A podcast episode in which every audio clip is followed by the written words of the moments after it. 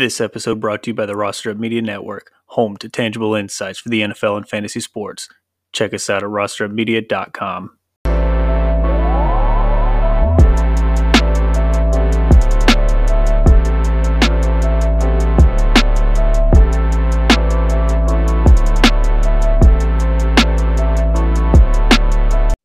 Welcome back to another episode of the Roster Up Podcast, episode 27. We are just rolling out some pods here lately. Last night had Jeff Tolson on. Excited to introduce someone you may already know, Tommy McGuire, brother of Andrew McGuire, who's doing our content over at the Bills. Tommy has already pumped out an article you might have read. And also joining us is his arch nemesis, an old friend, arch nemesis week one, because he's a Jets fan, James McWilliams, um, one of the co founders here at Roster Up. Fellas, how are we doing today? Good, Cody. Thank you for having me. It's a pleasure to be recording my first podcast for you guys. Uh, yeah, so I'm ready to get going here. Just to uh, just to uh, reiterate that Tommy is not covering the Bills. He's covering. The, I mean, his brother's covering the Bills. He's covering the Panthers for us. Um, and his first article is on Roster Up's website. Um, mm-hmm. But I'm here because I'm a Jet fan, and Week One is Jets Panthers. So happy to dive yeah, in. And we will Tommy definitely, We will definitely dive into that week one thriller maybe later on in the conversation. But oh yeah, hang back. You can hang back for now, James. Don't worry. Sounds good. Already uh, given the uh, co-founder uh, some rules to abide by. I like that, Tommy. Let's let's keep that energy right there. Hey, if he um, wants to start taking shots already, then you have to come right back at him. The McGuire brothers have some juice. That's what we're about. That's what we're about. Uh, well, listen, like uh, James mentioned, Tommy has already got an article up on the site. I'll link it in the show notes. You folks click on that, give it a read, nice little off-season recap, and a uh, small glance ahead to the 2021 season. Uh, there's going to be plenty of coverage coming from Tommy, uh, avid Panthers fan. Tommy, New York raised, but an avid fan of the Queen City. Why don't you tell yes, us how that sir. happened? Well, let's see, I would say it has to have started. Panthers being founded in 95, you know, I was born in 93. So when they came out in 95, I would say the apparel reached all the way up here to New York. And my dad going ahead and purchasing me a Carolina Panthers hat, I really don't think he know what he got himself into because I don't think I took that hat off for about the next seven years. Uh, by the time I took it off, I think I was in fifth grade and it went from black to brown. Um, so that's really where it started, to be honest with you. It wasn't anything crazy. It wasn't, you know, they were a new team. I wasn't really following in anyone's footsteps. And, you know, I really just liked, you know, watching them, even if it was just during halftime, you know, in the 90s of a Giants game where I'd get, I'd pray, you know, they'd put one clip of uh, of a Panther game during halftime, which usually they just glanced over, you know, uh, a, score on there, and that was about all I got because we were not getting too much national coverage back then. So yeah, that's really where it first started. Um, you know, and then all of a sudden when DirecTV decided that we could watch games from any team all over the country, that really kind of took that to another level. Uh, but I will say, I think the first year we ordered the Sunday tickets, the Panthers opened up with a nice week one victory in the year 2001 and proceeded to lose the next 15 games in a row. So I was then really introduced to the longtime suffering of fans having to actually watch their team lose games, you know, as opposed to just checking the scoreboard and seeing a win or a loss and saying, oh, you know, wonder how that game went. But yeah, I got a nice rude awakening there to a one in 15 season. But hey, you know, stuck with them and I'm still here today, 20 years later, 25 years later. So really, all, all, roads lead to roster up, right? It paid off in the exactly. end. Exactly. There you go.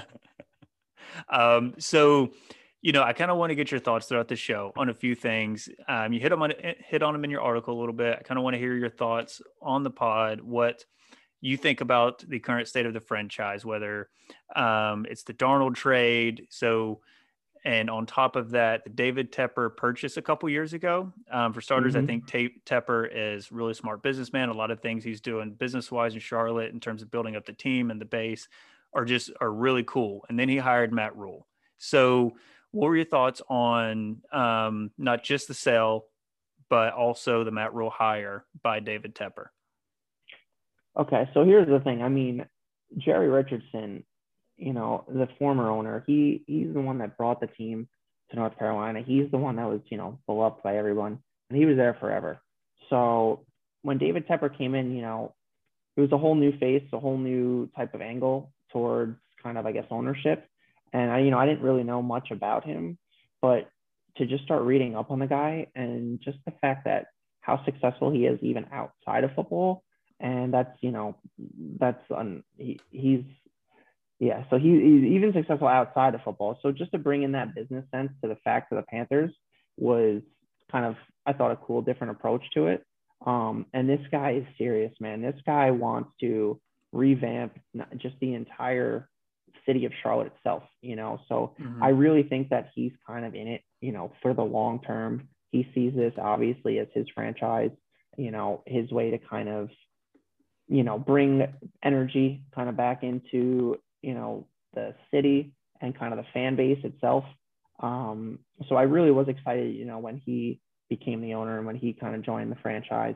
And then, you know, to not hark back on, you know, years past of even to get back into the Ron Rivera era or anything like that. So to just kind of really starting off now in the Matt Rhule era, I, to be honest, when I woke up the morning they hired Matt Rhule, I couldn't really tell you much about him you know, mm-hmm. uh, I came out, you know, listening to Colin Cowherd talking about Matt Rhule. And so I started, you know, reading into him a little bit and just to really kind of look into his past.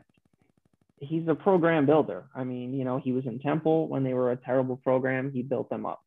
Baylor had all those sanctions. They bring him in. Two years later, they're in a bowl game. So that's the kind of culture you could see. He builds a culture.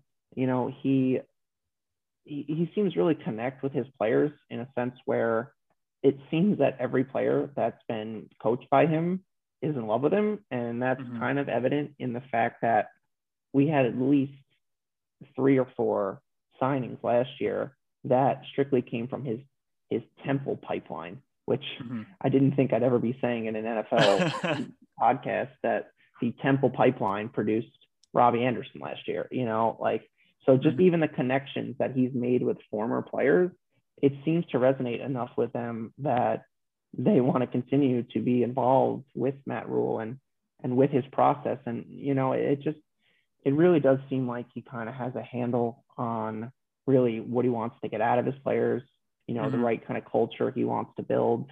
And it does seem like he has a direction he's going. And so with Tepper and Rhule together, I do believe I I mean I like the direction that they're heading in in that regard. Yeah. Yeah, I think he overall was just a really solid culture hire, and and the Panthers have had good culture coaches overall. Ron Rivera was a good culture yeah. guy, but it just just couldn't quite get over that hump with after that Super Bowl season. Um, you know, for a number of reasons. But Matt Rhule comes in year one, um, and they just draft all defense. Did you like? Were you a fan of that? That was kind of an unusual thing yeah, well, it was definitely an unusual thing, but last year was an unusual year. Um, like I stated in the article that I wrote, it literally felt like we were a senior class graduated, and it was like, now what? I mean, you turned around and you had guys that were there for eight plus years: uh, Rivera, Kuechly, Cam, Olsen, even Kalil, like Charles Johnson, like all Thomas Davis, all these guys that were there forever on this run. All of a sudden, in the snap of a finger last year, it's like other than Christian McCaffrey and DJ Moore, who the heck like is still on the team? You know, like mm-hmm. so last year I think going into that draft it was kind of a crapshoot. It was just let's see what like what we're going here, which direction we want to go in. Um, I liked it. I, I really when I remember when the Derrick Brown pick was coming, um, Isaiah Simmons was on the board. And that mm-hmm. was all the talk, you know, before that draft was Isaiah Simmons, is this, you know, he was that so yeah, when he dropped to us, I'm thinking, okay, you know, I'll take him. Um, they took Derrick Brown, and you know, at the time, I said, okay, uh, you know, because Isaiah Simmons was selected right afterwards to the Cardinals. Um, so I said, okay, you know, we'll see how that works out. I like the way Derrick Brown looked on tape, and I like the what he did at Auburn. Um, but then we go ahead and, and, we kept going. We kept rolling with defense. Uh, mm-hmm. And if you watched any Panther games in previous years, you're not going wrong selecting seven defensive players. I mean, we're not exactly, you know, the 85 Bears out there the past couple years. So I liked it. And then what ended up happening is doubling up in the second round with Yetur Gross-Matos and then finding Jeremy Chinn in that late second round just turned out to be a diamond in the rough. I mean, mm-hmm. I don't know how much more you could have asked of that guy last year. And he completely outplayed Isaiah Simmons to the point where I don't even remember hearing too much about Isaiah Simmons at all last year. And, you know, so I, yeah, I, I did, I liked it. I liked, I was, I was on board for anything last year. I was saying, let's see where this train goes. New coach, new system, new coordinators, you know, COVID protocols. We don't even get preseason, you know. So I knew last year was going to be a project or it was going to be something that we've never seen before. So, mm-hmm. hey, why not draft seven defensive guys in a row and see what happens? And what I about your I, boy, uh, Brian Burns? Yeah, well, if, yeah, I could do a whole segment on Brian Burns if you want to get into that. I mean, I got to believe Brian Burns is up there with one of those names that I would say about 95% of the NFL fan base has never heard of. That I think that will really change this year. I mean, this guy is a freak of nature. I mean, he from snap to the, to the quarterback, it's tough to find someone who I've seen get there quicker. I mean, he just has to produce the sacks. There was a lot of plays last year where he's getting to the quarterback, missing the sack by an inch, you know. So, and those things those things take time, you know, maybe a little more pressure up front. He gets there even quicker, you know, and I think, like I said, when I mentioned Derrick Brown, you know, drafted last year, I thought he played a lot better towards the end of the season. And I think him up front, just kind of wreaking havoc, just pushing, you know, up the middle and having Brian Burns on the outside, I think that's a scary combination. And you grab a, another lockdown corner this year. Exactly. Yeah. One. So so we uh so this year's draft was a little different was a little different mindset going in um you know there was a lot of talk about possibly taking justin fields uh there at eight if he was there there was a lot of talk about you know Penei Sewell if he was there um i think just looking at that panthers confidential on youtube it mm-hmm. looked as if they had sewell i would assume as their number one if they could have got him there mm-hmm. but it's in my opinion, I think Jaycee Horn was a home run pick. I mean, this guy, there's not much more things valuable in the NFL. I mean, a lockdown corner is not found every day. Um, not to say I'm, you know, predicting he's a lockdown corner yet, but I, from the tape, from everything mm-hmm. in college, his attitude, he grew up in the NFL with his father being a player. He knows the atmosphere, he knows the mm-hmm. environment, mm-hmm. he knows, you know, nothing's really too new for him. You know, he's kind of been around that stuff before. Um, you know, and you could see the receivers in the NFC South. You know, uh, we've already had one exit after this selection. Julio Jones took one look and said, "I'm out of here." Jaycee Horn being drafted. That secondary lining up in Carolina. He's like, "I'm out of here." Uh, but yeah, no, I, I, I love the pick. I really do. I think um, pairing him with Donte Jackson will be a pretty sweet, you know, one-two punch there at corner, which we have not had for a while. So I think that's going to be fun to watch. Um, and you know, if you can really lock down on the outside, especially when uh, passing offenses are just so elite. Now they're so much better than they are, and you've got to be able to shut down opposing receivers. I mean, it's not just that you have to worry about opposing number ones anymore. A lot of number two receivers are number ones on uh, would have been number ones back in the day. So there's just so much talent on the outside, especially in the NFC South um, that I think it's it's going to be a smart move. But Panthers Confidential, that was that was a really good series. I, I was a big was fan awesome, of that. Right? Yeah, that was so that good. Cool. I I think they were going to take Sewell. I think they were if the Lions had snag him. Um, but they, it was kind of fun to kind of watch the draft process and everything on the backside. Yeah. You know, yeah, just the wheeling and dealing, and I really thought it was cool how they gave us access to that. Mm-hmm. Um, I thought it was kind of funny how they threw the Vikings under the bus there with that weak offer that they tried to throw in. like just to kind of shout out to all the people that were you know, trying to criticize the Panthers for uh mm-hmm. for the Justin Fields pick. And let me and you know that that that's the one. I'm tired of hearing. I'm tired of hearing about that. That's one thing I got to say. I am tired of hearing about how the Panthers passing up on Justin Fields. It was like this big mistake or something. You know, it's not this guy. There were three quarterbacks selected before him already in the draft. So the mm-hmm. three teams who needed a quarterback have already passed up on this guy. You know, so and I just think, you know, not to get into Sam Darnold yet, but like I don't know. I, I just think the choice between a lockdown corner, you know, or going after a guy, a rookie quarterback who, when we just got Sam Darnold, is, you know, if you listen to Mel Kiper during the draft, he's saying that if Sam Darnold was in the draft right now, he easily could have been the second quarterback taken. Mm-hmm. And you could seriously make an argument that he basically just spent three years at the New York Jets college.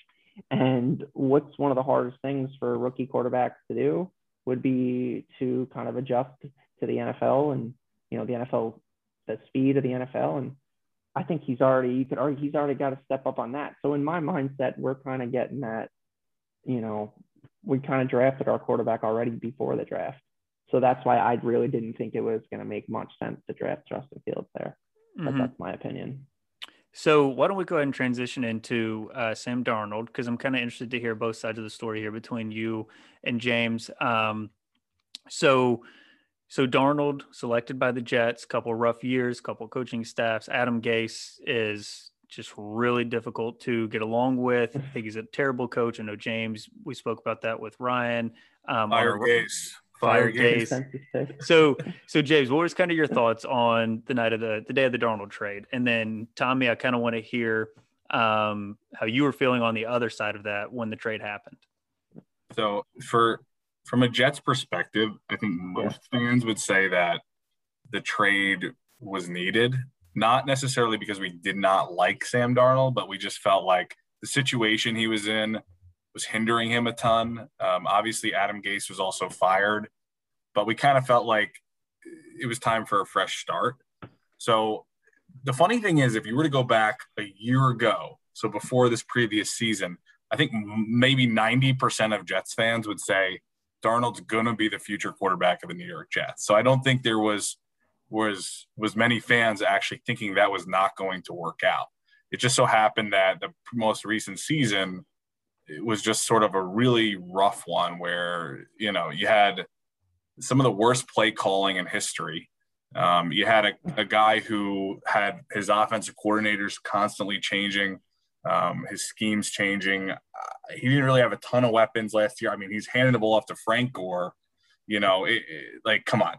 You know, you, you need a little bit more support than that. So I think it wasn't necessarily that we thought Darnold was sort of broken and need, you know, would never succeed, but it was like, I just think we were okay, kind of like relieved he was going to get a fresh start. I think every Jet fan is hoping he does well, actually, mm-hmm. except week one, yeah. but hoping well, he does well, well overall here, here. because he's a great character guy. He's a great leader. You know, I think he's got a great arm and is really good at making those kind of sort of off script plays. Uh, I think what he needs is a guy like Christian McCaffrey. Uh, you know, a guy like he needs to get back with Robbie Anderson. He had a lot of success with him. Um, so I think there he's going to be in a, a, situation that's a lot better with Matt Rhule as the coach and with these other playmakers. So I do think he will be okay. Mm-hmm. Um, I would like to see him do well, but um, I think it was time for him to to go to a new team. And so I think for us, like we have Zach Wilson, big unknown, but I think you know the upsides there. So we're we're very much at peace with this whole thing. I think yeah, we're, yeah. we're fine if Darnold does well, but like Go I said, ahead. just a year ago, we thought he was the future of the Jets, but things change mm-hmm. quickly. Well, here's the thing. Uh, correct me if I'm wrong, but have you ever seen more of an outcry over the treatment of a player on a former team and the sympathy for a player to change teams? Like I've never seen this before. Mm-hmm. I mean, you could go back what two years ago when Josh Rosen was just terrible on the Cardinals, and the next year they literally drafted a quarterback with the first pick, did not give him another chance at all, and he's shipped off to Miami and never heard from again. And you know, I just so the thing with Sam Darnold, it's a lot to take in. So, you know, when I obviously we didn't know where we were going with our quarterback. Mm-hmm. Bridgewater was not the answer. Marty Hurney gave him a ridiculous $60 million contract that even at the time, Panther fans were like, I really don't understand this contract. Like, we let Cam go, but now you're, you, we're like, we're starting over with everyone, but now you're going after a, you know, a bridge the gap quarterback to, and giving them 60 million a year to, I, I don't, I honestly don't believe that Matt Rhule wanted Teddy Bridgewater. I don't think, I don't think that Joe Brady was, you know, even, I don't, I just don't think he fit, you know, I really mm-hmm. don't. So going into this year, I, me, every other Panther fan, every other NFL fan, we had no idea who the heck the quarterback of the Carolina Panthers was going to be. So when I saw that it was Sam Darnold, obviously right away, it's a hundred different text messages. Really, you're going after Sam Darnold. Really, that's the guy you're getting. This is your franchise guy. But with each one of those texts, with a simple response of, did you take a look at what he was dealing with on the New York Jets? Do you realize he's 23 years old? Do you realize he has the physical traits with a strong arm? He moves in the pocket, you know. And if you surrounded him with anybody besides Braxton Berrios and Frank Gore and Adam Gase and, you know, a toxic environment and, you know, every single one of those people are responding back saying, yeah, you know what? You're right. That's, it, it could work out, you know? Mm-hmm. And the thing is, is again, we hired a new GM this year, Scott Fitterer, and just right off the bat, you could tell that making this trade for Sam Darnold, it was not like we signed him for three years and $60 million again. You know, mm-hmm. we got Sam Darnold here for basically, you know, we got him for a second and a fourth round pick. Mm-hmm. And we ended up recouping that back in the draft anyway. Um, so I believe it's the way I look at it is we are taking a chance on a kid who's 23 years old. Um, again, he is coming from the most toxic environment in sports. I mean, the New York Jets franchise is just pitiful, you know, even going oh, even the past oh, Okay, hold on. you want to you want to chime in? Go ahead. I can't defend them the past decade, but okay. well, if, you, if, if, if that was the statement that you can't defend them the past decade, then I'm gonna keep going here. But uh, Fair. yeah, so like I, I just gotta say that yeah, I mean, you're getting people to come out and saying things that no quarterback was gonna thrive in that system, or you know, so the other thing that I've noticed about Sam Darnold just coming to the Panthers and just, you know, kind of watching a couple of his interviews and press conferences, like this kid does not strike me as a kid who was going to survive the New York media. And, you know, living in New York, you see it every day. Like literally the back page of the New York Post will take a shot at you anytime they can. And just coming from California and like kind of a laid back kind of personality lifestyle it looks like he has. I just don't know how and he didn't survive that new york media. I think there was so much pressure on him. Like again i'm zach wilson i'm not going to get into that for new york jets but again there's so much pressure on these guys that come in as the jets quarterbacks that are labeled you have to be our savior you know? Mm-hmm. and then all of a sudden if one thing goes wrong he just seemed like the type of guy that just I don't know. I I just watched a couple of his interviews and he just seems laid back. You know, the Carolina media is not going to be harassing him, you know, all over anything he does, any little comment he makes, you know, and even just if you look at comments from Robbie Anderson, who the first thing he said was, I've never seen Sam so happier than I saw him mm-hmm. the first day he walked in to the Panthers camp. And he goes, you know, he's like, he's just looks like a different guy. He just looks like he's got a little bit of like almost like the love of football back. I mean, mm-hmm. like it, he just got it kind of. I just yeah, like I just think a clean break was good. I mean, James talked about it too. Like it's not like the Jets really, you know, like James said before last year, you could have seen Sam being their quarterback. It's just after firing Gase and all the turnover you couldn't keep him there. I, I just don't think that Sam and New York, that whole New York media, that whole New York vibe for him just from what the sense I see now, I just don't think that that was a good fit. And I really think kind of being in Carolina a little bit under more than a little bit, very under the radar. You know, other than the fact of the week one game against the Jets, I don't think you'll hear about the Panthers and Sam Darnold much until, you know, unless his play speaks for himself. Um, so that's just a couple of reasons. So I'm excited. You know, I can't sit here and say that I'm, you know, predicting amazing things, you know, because I just don't know. I, I just think it's literally one of the biggest question marks going into the season next year for the NFL. And that's why it's such a hot topic is just, you just don't really know yet. So. With, the the New York media is brutal, and I mean only a few people survive that. You have like Derek Jeter, you mm-hmm. have yeah. you know Eli Manning, Joe Namath, well, these people that win championships are the only ones that survive. Yeah, yeah. So well, if, it, look, if the, short, if the short list is it's Derek a very Jeter, very short list, and Namath. I think, like you're saying, it was like utterly sinful the roster they gave. You know, Sam yeah. Darnold the past couple years, yeah. he had no offensive line, no weapons you know, I think with Zach Wilson, he's coming into a much better scenario where they have a left tackle, they have a left guard now that they just drafted. They just signed Morgan Moses at right tackle, who's a solid right tackle. You know, they've added Elijah Moore in the draft. They added Corey Davis. You know, they added um, Michael Carter at running back and Tevin Coleman. So a little bit more stability, and they're setting him up for greater success. Mike LaFleur at coordinator, running a good system. So I think the outcome will be much better for Zach. He's still going to have a ton of pressure on him.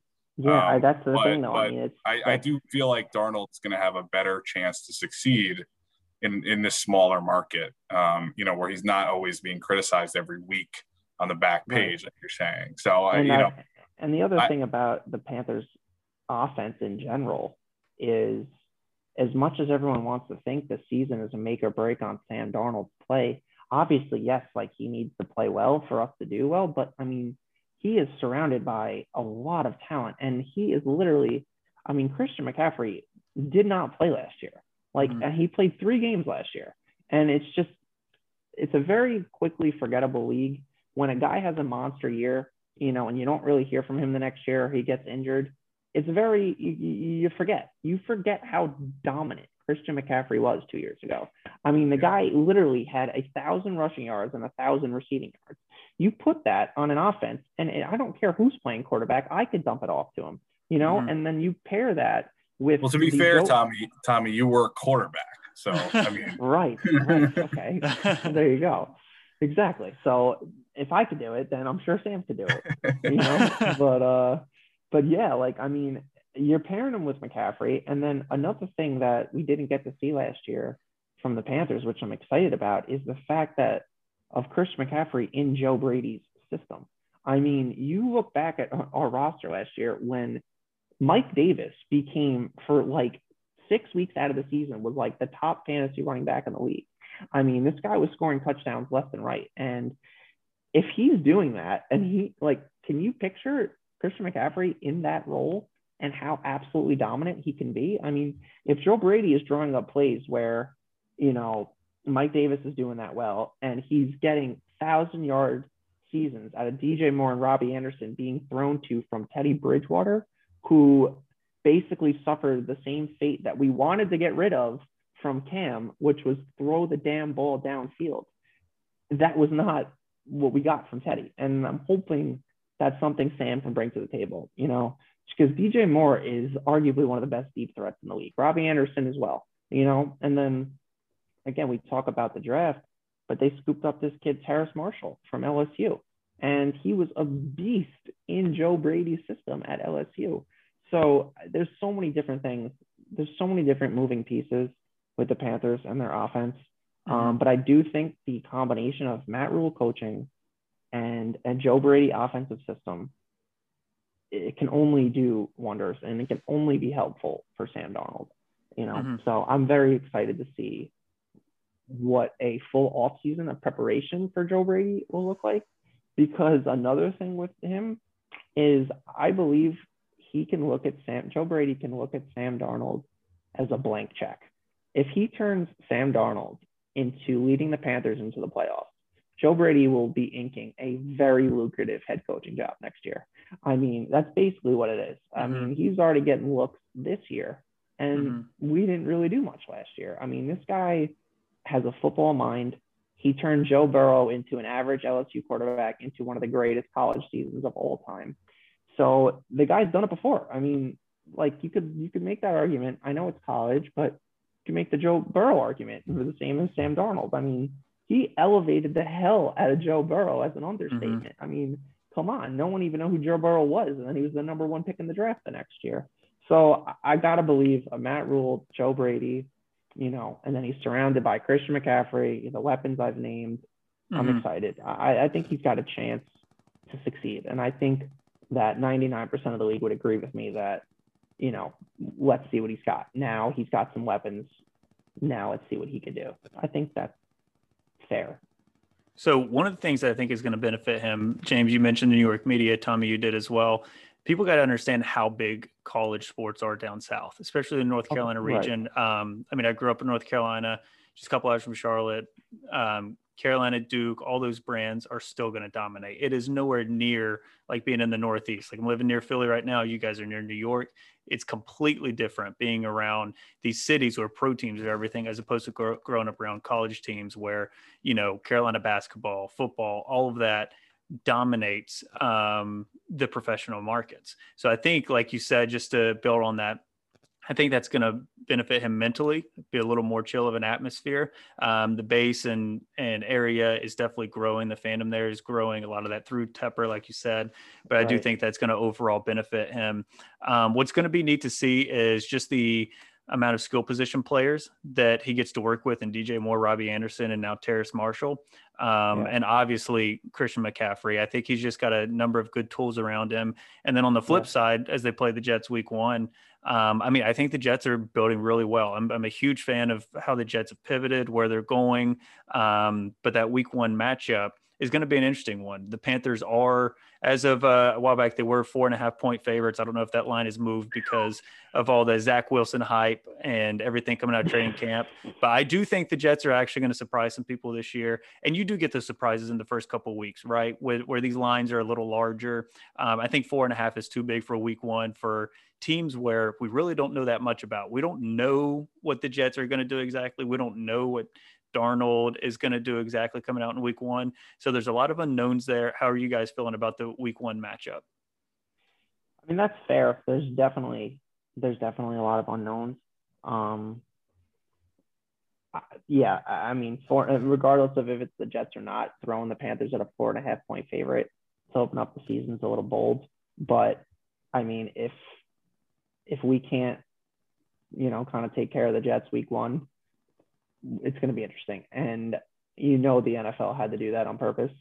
Of course, they're putting Sam Darnold against the Jets week one, but that is a kind of a stepping stone game, 100% monkey off the back, get me away from this franchise. I don't want to talk about the Jets anymore, you know, type of thing. Or that could be a 180, you know. So that is mm-hmm. a big game. Uh, you know, I, am confident. I know James might have some things to say, but I got to say I'm pretty confident. Um, if I had my choice of a prop bet, I think Christian McCaffrey might go for about 130 yards that game. But uh, I wouldn't. I, I think that's the big thing with the Panthers is all this focus on Sam Darnold, Sam Darnold, Sam Darnold. Hey, we're going to be handing the ball off to 22 a lot week one, James. What, what do you think? Yeah, look, like we were saying, the Jets are very much an unknown right now. I think they did get much better this off season uh, in, in, the offense as well as the defense. They added Carl Lawson, CJ Mosley is back, um, hopefully healthy. Seems that way.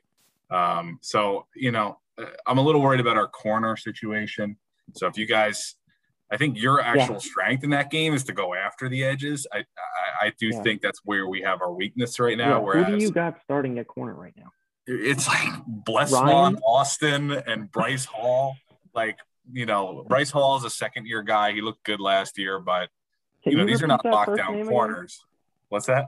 Can you repeat that first guy again? Blessuan Austin. okay. We call him Bless around here. Say, yeah. Okay. Bless. But you know, he's shown some signs of success, but he's again, I, I don't think he would start for a lot of teams. So I think yeah, I, I think I might take my chances with the DJ over Bless One week one. Yeah, I'm gonna be honest with you. I'm not, I, I feel like I'm giving away attacking. secrets, but I don't think it's a secret. I think if you, I, I do think Christian McCaffrey is the threat, but with Quinnen Williams and Carl Lawson and CJ Mosley, I actually think our run defense is going to be pretty good. I think it's going to be more about pass defense, which seems to always be the case. But you know, I I, I would think that you guys will win on the on the perimeter. Um, and then I think with offense, it's just a lot of unknowns. I don't know what yeah, Zach. I, I, like, I'm going to talk about this in our podcast next week for the Jet Up podcast, but everything hinges on Zach Wilson. Like if that guy yeah. turns into something, then we'll be good. If he doesn't, we won't be. Yeah, but that's been he, the story of the New York Jets for the past 15 years.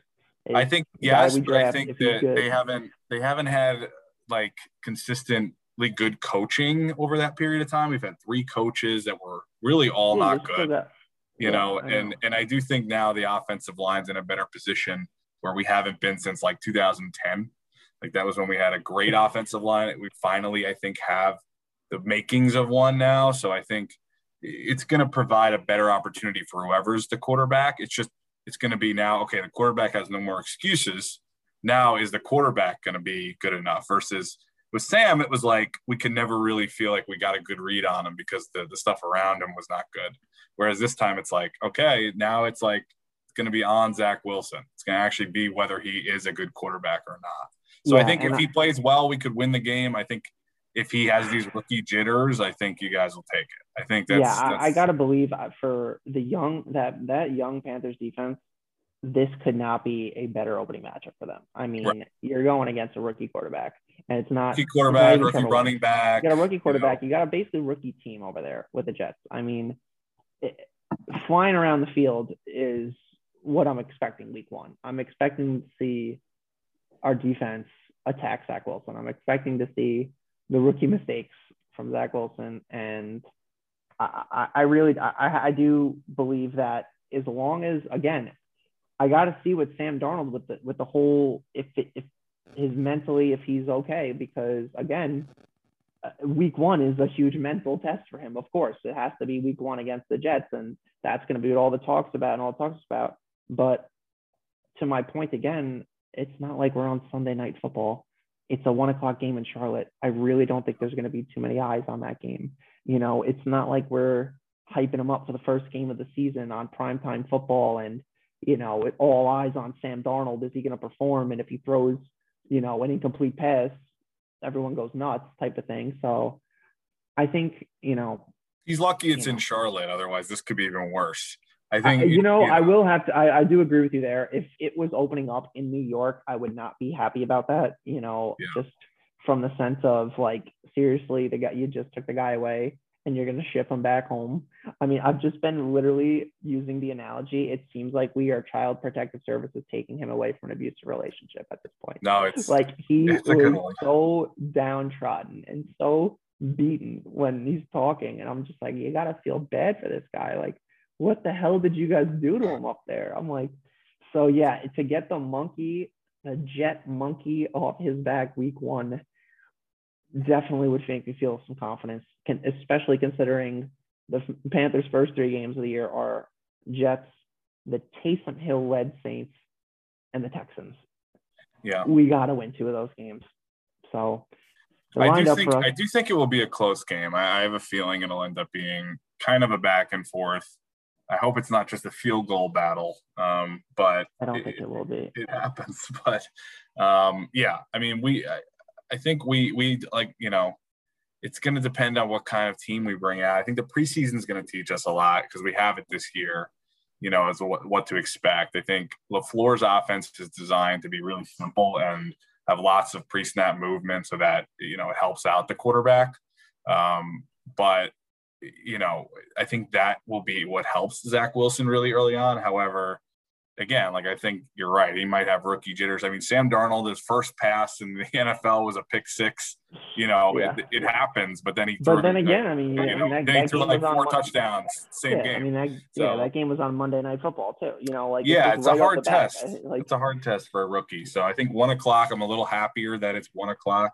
I think Jets fans will want to see a competitive game that Sam Darnold plays really well in, but that the Jets win, you know, by a touchdown or a field goal. Because Yeah, well, then it's like, okay, really- Sam I- I- I Darnold's doing get- I good, would but not get my hopes up for that. I, I would not get my hopes up for that result.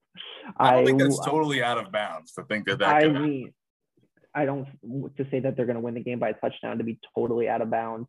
No, I don't think so. I would hope not for for the team, but uh, I yeah, I could see that really being a stepping stone for Sam Darnold though. Like you said, if he if he comes out and slings it against your boy, uh, God bless you, or whatever his name was, he uh, he Bless might, uh, one.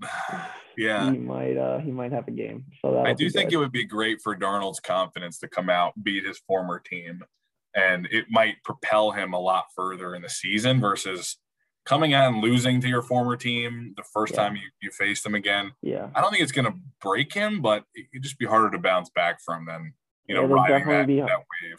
Uh, yeah, I agree. But like you said, I mean, I there's not many more teams. There's a, not many more things than question marks for you know first time quarterbacks. So it's it's tough. It's tough to even to tell. But I, I'm confident. I, I gotta believe we could beat we could beat the hapless Jets here. I- I, gotta if, I, if I'm gonna have any if I'm gonna have okay? any confidence going into the season, I can't be sitting here wondering if we're gonna beat the Jets week one. So I, I agree. You got to have the confidence, but I, I do think we will surprise some people this year. I don't know what will happen week one, but we're, which we're a better team. people are you surprising? The own fan base? No, I'm saying most people are counting us out already. You know, I think we will win more games than are expected. Um, so I just think people are that don't pay attention to the team are not paying attention to all the changes that have happened. Right. You know, and that goes everywhere. I mean, every, you know that yeah like, that's that's everywhere. every market but you know you watch you have to win consistently for the national media to not count you out all the time. You know i think you, you could talk all Yeah. you want about all I these mean- off-season changes but until you actually win regularly no one's going to give you that credit you know? So you look at No like the browns and the bills now everyone thinks they're good now because they're winning consistently whereas you know it didn't matter how good people thought they were going to be with off-season Yeah. additions so I mean, I've, you I've never heard anyone talk about the Panthers more than in 2015, and then I've never heard anyone talk about them less than in the past three years. So, right I mean, we we've literally this is our third year in a row without a primetime game. So, I mean, we are throwing the the Giants on there for eight times. You know, uh, we got to watch the Giants for eight primetime games, but I can't even throw. We can't throw Chris McCaffrey and the boys out there for a Monday night game. I mean, come on. We have compelling storylines this year. We got Cam possibly returning if, if he's playing or not. We don't know. We had this week one matchup. We had I got a lot of stuff going on, but yeah. Hey, I'm fine. Can't argue there. You can't argue there. You, I am fine it. with flying under the radar. I hate I hate primetime games for the Jets because they suck on primetime. yeah, I the prefer uh, it, they, that national stage is like they go down twenty one nothing to start the game every time.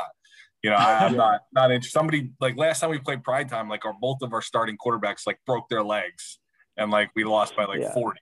Okay, I'm Yeah. I'm not interested in that until we prove, No, we you're can right. win. No, you're right. And like I said, like my argument has been about Sam being under the radar. I'm happy. I'm happy that he doesn't need to be on prime time. When they start flexing, you know, our Sunday night games later in the season, when we take on the Bills, I'll have plenty of talk about to Andrew when they flex our games at Sunday night.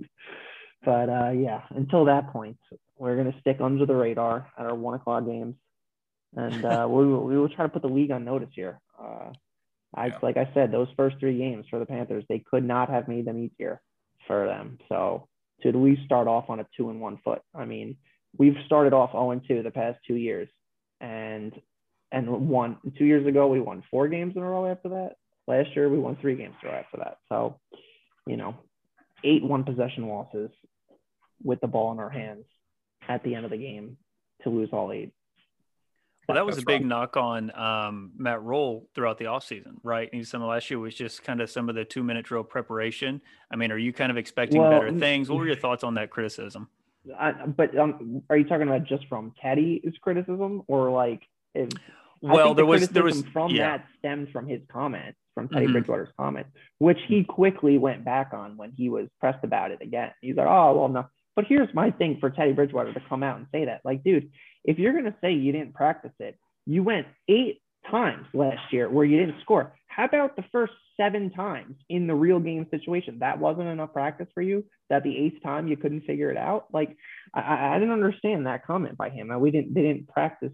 You know, two that just doesn't that didn't really make much sense to me. Um, clock management has always been a problem for the Panthers. I mean, going back to the Ron Rivera days and the Cam days, like you pull your hair out with clock management. So that you know with Matt Rhule, you can get used to, but this nonsense from Teddy Bridgewater talking about not. Uh, don't get me started on that. That I, I, don't know what. I mean, come on, you guys got to be kidding me. I mean, you're the quarterback of the team. You got to execute. I don't care if you whatever you practice or not. I mean, to have eight games come down to you have the ball. We didn't even tie one of them. We lost all eight games mm-hmm. with the ball. So you, you're you're you know if it comes down to having Joey Slye lining up for 67 yarders on back to back weeks, like that's not going to cut it, Teddy. Like, you know, so uh, yeah, don't that, that, I didn't, I didn't like that. I didn't like that shot because he immediately went back on that too. Mm-hmm. And, uh, yeah, no, he, yeah, I'm, I'm, I'm done. I'm done with Teddy. I'm not, I'm not a think, big fan of Teddy. I think I unleashed guy, the beast there, but, uh, well, why don't we transition into this? Um, kind of speaking of the wins, I think typically when you lose that many close games, there's some positive regression right there. Um, so I kind of think especially in a league of inches. Um, I'm kind of with you on a lot of that with Teddy. He's he's got to come through, and um, regardless what was happening in those practices, it was a little bit of an unnecessary blow to kind of get all of that going. But in terms of wins yeah. this year and winning those close games, so right now their win total is set at seven and a half. I'm not asking you to be a betting man or anything. I don't know if you are, but seven and a half win total for a team with a good bit of upside and a very difficult div- division. Are you expecting the over under there? Unbiased opinion, um, Panthers fan, I'm out of it. What do you think? Unbiased opinion, yes. I, mm-hmm. I really do think that they will. I mean, you can say that they're playing a tough, but I mean, year after year, I talked about this in my article. I really don't understand the respect that the Atlanta Falcons get year after year. I mean, what have they done that like I mean, they had their year just like the Panthers had their year in 15 and in 16. Like they both had Matt Ryan had the MVP, Cam had the MVP, you know. But it's just year after year we talk about the Falcons as being this, you know, like really tough. I mean, granted, we split with them. You know, we've had trouble with them, but that's just a mm-hmm. divisional here and there. Um, the Saints, I, I, I don't. Is, can someone explain to me who the quarterback of the Saints is? That like that they're getting all these all these primetime games and all this hype, and you know, I think I saw division odds come out, and like obviously Tampa was favored. I think New Orleans was three to one. The Falcons were seven, and they had the Panthers at eleven. You mm-hmm. know, I, where an eight point gap between the Saints and the Panthers come from? I think they have a running back playing quarterback. Is that correct? oh, uh, yeah, that's another hot button. It's a special teams gunner. Hill. Oh my God, they slap a single digit number on them, and we got to hear every broadcast about. Oh my God, that's a quarterback out there making plays on special teams. I'm like, he's not a quarterback until he's lining up for 35 plays a game underneath center and like it's not a yeah. It's easy to throw 50 yard bombs when they bring him in for a gadget and they think he's gonna run. Yeah, I could do that. Like you know, so this man is know. a Swiss Army knife. Do you see all yeah, the plays he, he, he, he kicked mean, the like, ball? Like, come on, give the break. Like, give me a break with Taysom Hill. I mean, come on. Like, I, I mean, I don't want him to prove me wrong, but I mean, I like he's not a quarterback just because he's got the single digit number and he's running around on special teams. Like, mm. okay, he's an athlete, and great. You know, like let's see him or who are we going to put him or Jameis? Do they even know yet? I don't even know the answer to that. I, I, really don't. I don't know. I, I but, last I heard it was Taysom Hill, but yeah, but, uh, but but as far as the win total, yes. Yeah, so I mean, we also play a weak NFC East division this year. Uh. The extra game they added for us it was the Texans. Uh, we play the the AFC East, who I really, other than the Bills, um, I don't think the Pats are very good. Uh, we've we've gone through the Jets, uh, and the Dolphins. I don't know the Dolphins. You never know. The Dolphins could surprise the people, but again, I don't think our schedule is too tough. They lined it up to where the first half is a lot easier, especially those first three games.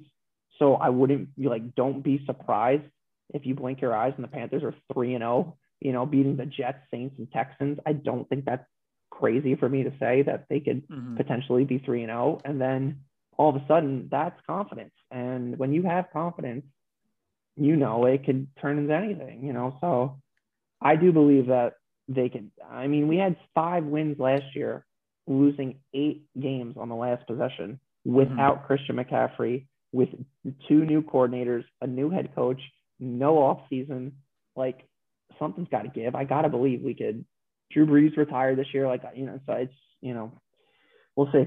I mean, I didn't think freaking Tom Brady, you know, uh, was going to all of a sudden now supplant his flag into the division for till he's 60. I really hope that doesn't happen. But, you know, uh, as far as that, yeah, I, I do believe that we could, yeah, I, I believe we could get to at least, you know, eight or nine wins. Um, mm-hmm. I'm hoping more. I believe this team can make the playoffs. I think they're a very underrated team again because there's so many question marks that mm-hmm. if those question marks pan out, they could be a very dangerous team. Um, but again, it's, we're going to have to say, yeah, I don't want to make any bold claims because it is a question mark, and uh, mm-hmm. you know, we'll see. Yeah, I understand that, and you know, I think they're going over as well. I think the schedule really broke their way in a positive manner. Um, very, very easy schedule. And a lot of times, if you can stay healthy, get a little continuity with your coordinators there. And of course, a lot of this hinges on Sam, Sammy D, right? Um, certainly, a lot of it hinges there. But um, I don't think he's going to be worse than Teddy Bridgewater in that atmosphere, in that environment. You know, mm-hmm. Um, I really, I know we kind of hit on that. I also think Teddy Bridgewater underperformed. I expect a better performance out of Sam Darnold just because he's got a lot of um, upside, a lot of potential. And uh, I think Joe Brady and company can certainly tap into that. So I do expect some pretty good things um, from the Panthers this year. A lot of that has to do with the easy schedule, the NFC South being in disarray outside of Tom Brady. Um, but truly, I guess it all just comes down to LASIK surgery for Jameis Winston. That's what the whole division yeah. comes down to at this point, right? Yeah, so, yeah, yeah. We we we've had our fun with Jameis in our division for years. We'll gladly accept him to be the face of another franchise and see how that goes. and I, I do want to say really quick, it I think it you have to trust your front office and, and your coach. And I think yeah. if, you know when it came to the draft, like you said earlier with Justin Fields, if they went and took Justin Fields there, which I like Justin Fields, again, an unknown as a rookie, but they're saying then that they're really not sure what they want to do because then right. they're saying, "Oh, we just got Darnold, we just gave up picks for him. Now we're going to go get another guy." You Which, know, where yeah, like I mean, they start to lose confidence in their like, decision making ability if they do that. So I think that was the right call. And like we just went through Sam Darnold, you know, kind of a little bit fragile mentally. I mean, you bring this guy in, and all of a sudden you're going to go draft a quarterback in the first round. Like that is that's not going to be any quarterback competition. Mm-hmm. The guy's going to be like, "You took me out of that situation, so, so I was happy for two weeks." to then go draft Justin Fields. Right. I mean, I can only imagine what Sam Darnold was looking at the TV screen when it was the Panthers pick, praying to God that they did not select Justin Fields. so uh, I think he was probably the happiest person that night, anyway. um, so before we wrap up here, I always like to ask people a couple questions. This is a, a fantasy football podcast, specifically DFS, do DraftKings, all that. Always like mm-hmm. to get um, the guest thoughts on um, do you play a lot of fantasy? Do you like betting? And do you have any uh, fun stories for us? Okay, well, you are talking to the previous championship winner of my league last year. All so right. I'm coming off a fresh championship, 10 man league. Uh, went with my boy Davante Adams first pick last year. Yes. Monster year. I, I I was very very happy with. I ended up winning the championship with the exact team that I drafted. I picked up I think a kicker was the only change I made the whole year. So I rode Kyler Murray, Davante Adams. Uh, I rode Jonathan Taylor. I rode Nick Chubb. I rode Justin Jefferson, DJ Moore. Yeah, I, I had a pretty solid team last year, so I was happy with that. Um, and as far as betting goes, yes, I uh, I think I've been betting now for eight years. I think I started back in college. Um, so I, I do I definitely enjoy a little more of the the betting on the, the games and the prop bets more than the daily fantasy. I'm in my fantasy league. I'll have my 10 man league. Um, mm-hmm. But, uh, but, and, and actually, me and Andrew, um, me and Andrew do split a team, you know, us. And uh, we have won, we've won two championships. Yeah, so I just always enjoy hearing people's um, experiences in fantasy football. One of my favorite things. It's what people, what brings people together. Um, as I know, uh, it has done for you and your brother, you and James. A lot of you grew up together, but football, NFL, fantasy football, all of that uh, keeps us together. And and now um, we all get to chat about on roster up. So um, always enjoy hearing those experiences, those stories. I loved hearing your thoughts on the Panthers organization, state of the franchise. Um, you really had a lot of phenomenal opinions that are shared. So I do appreciate you coming on, Tommy. Um, do you have any final thoughts for Panthers Nation out there? Um, and tell the people where they can find you. Uh, you can find me on Instagram, T McGuire seven, T M C G U I R E seven. Uh, only thoughts I have are keep pounding out there and let's get this season going. Absolutely. Well, we appreciate you jumping on, folks. Check out his article um, in the show notes. Good offseason recap. Plenty more to come from Tommy.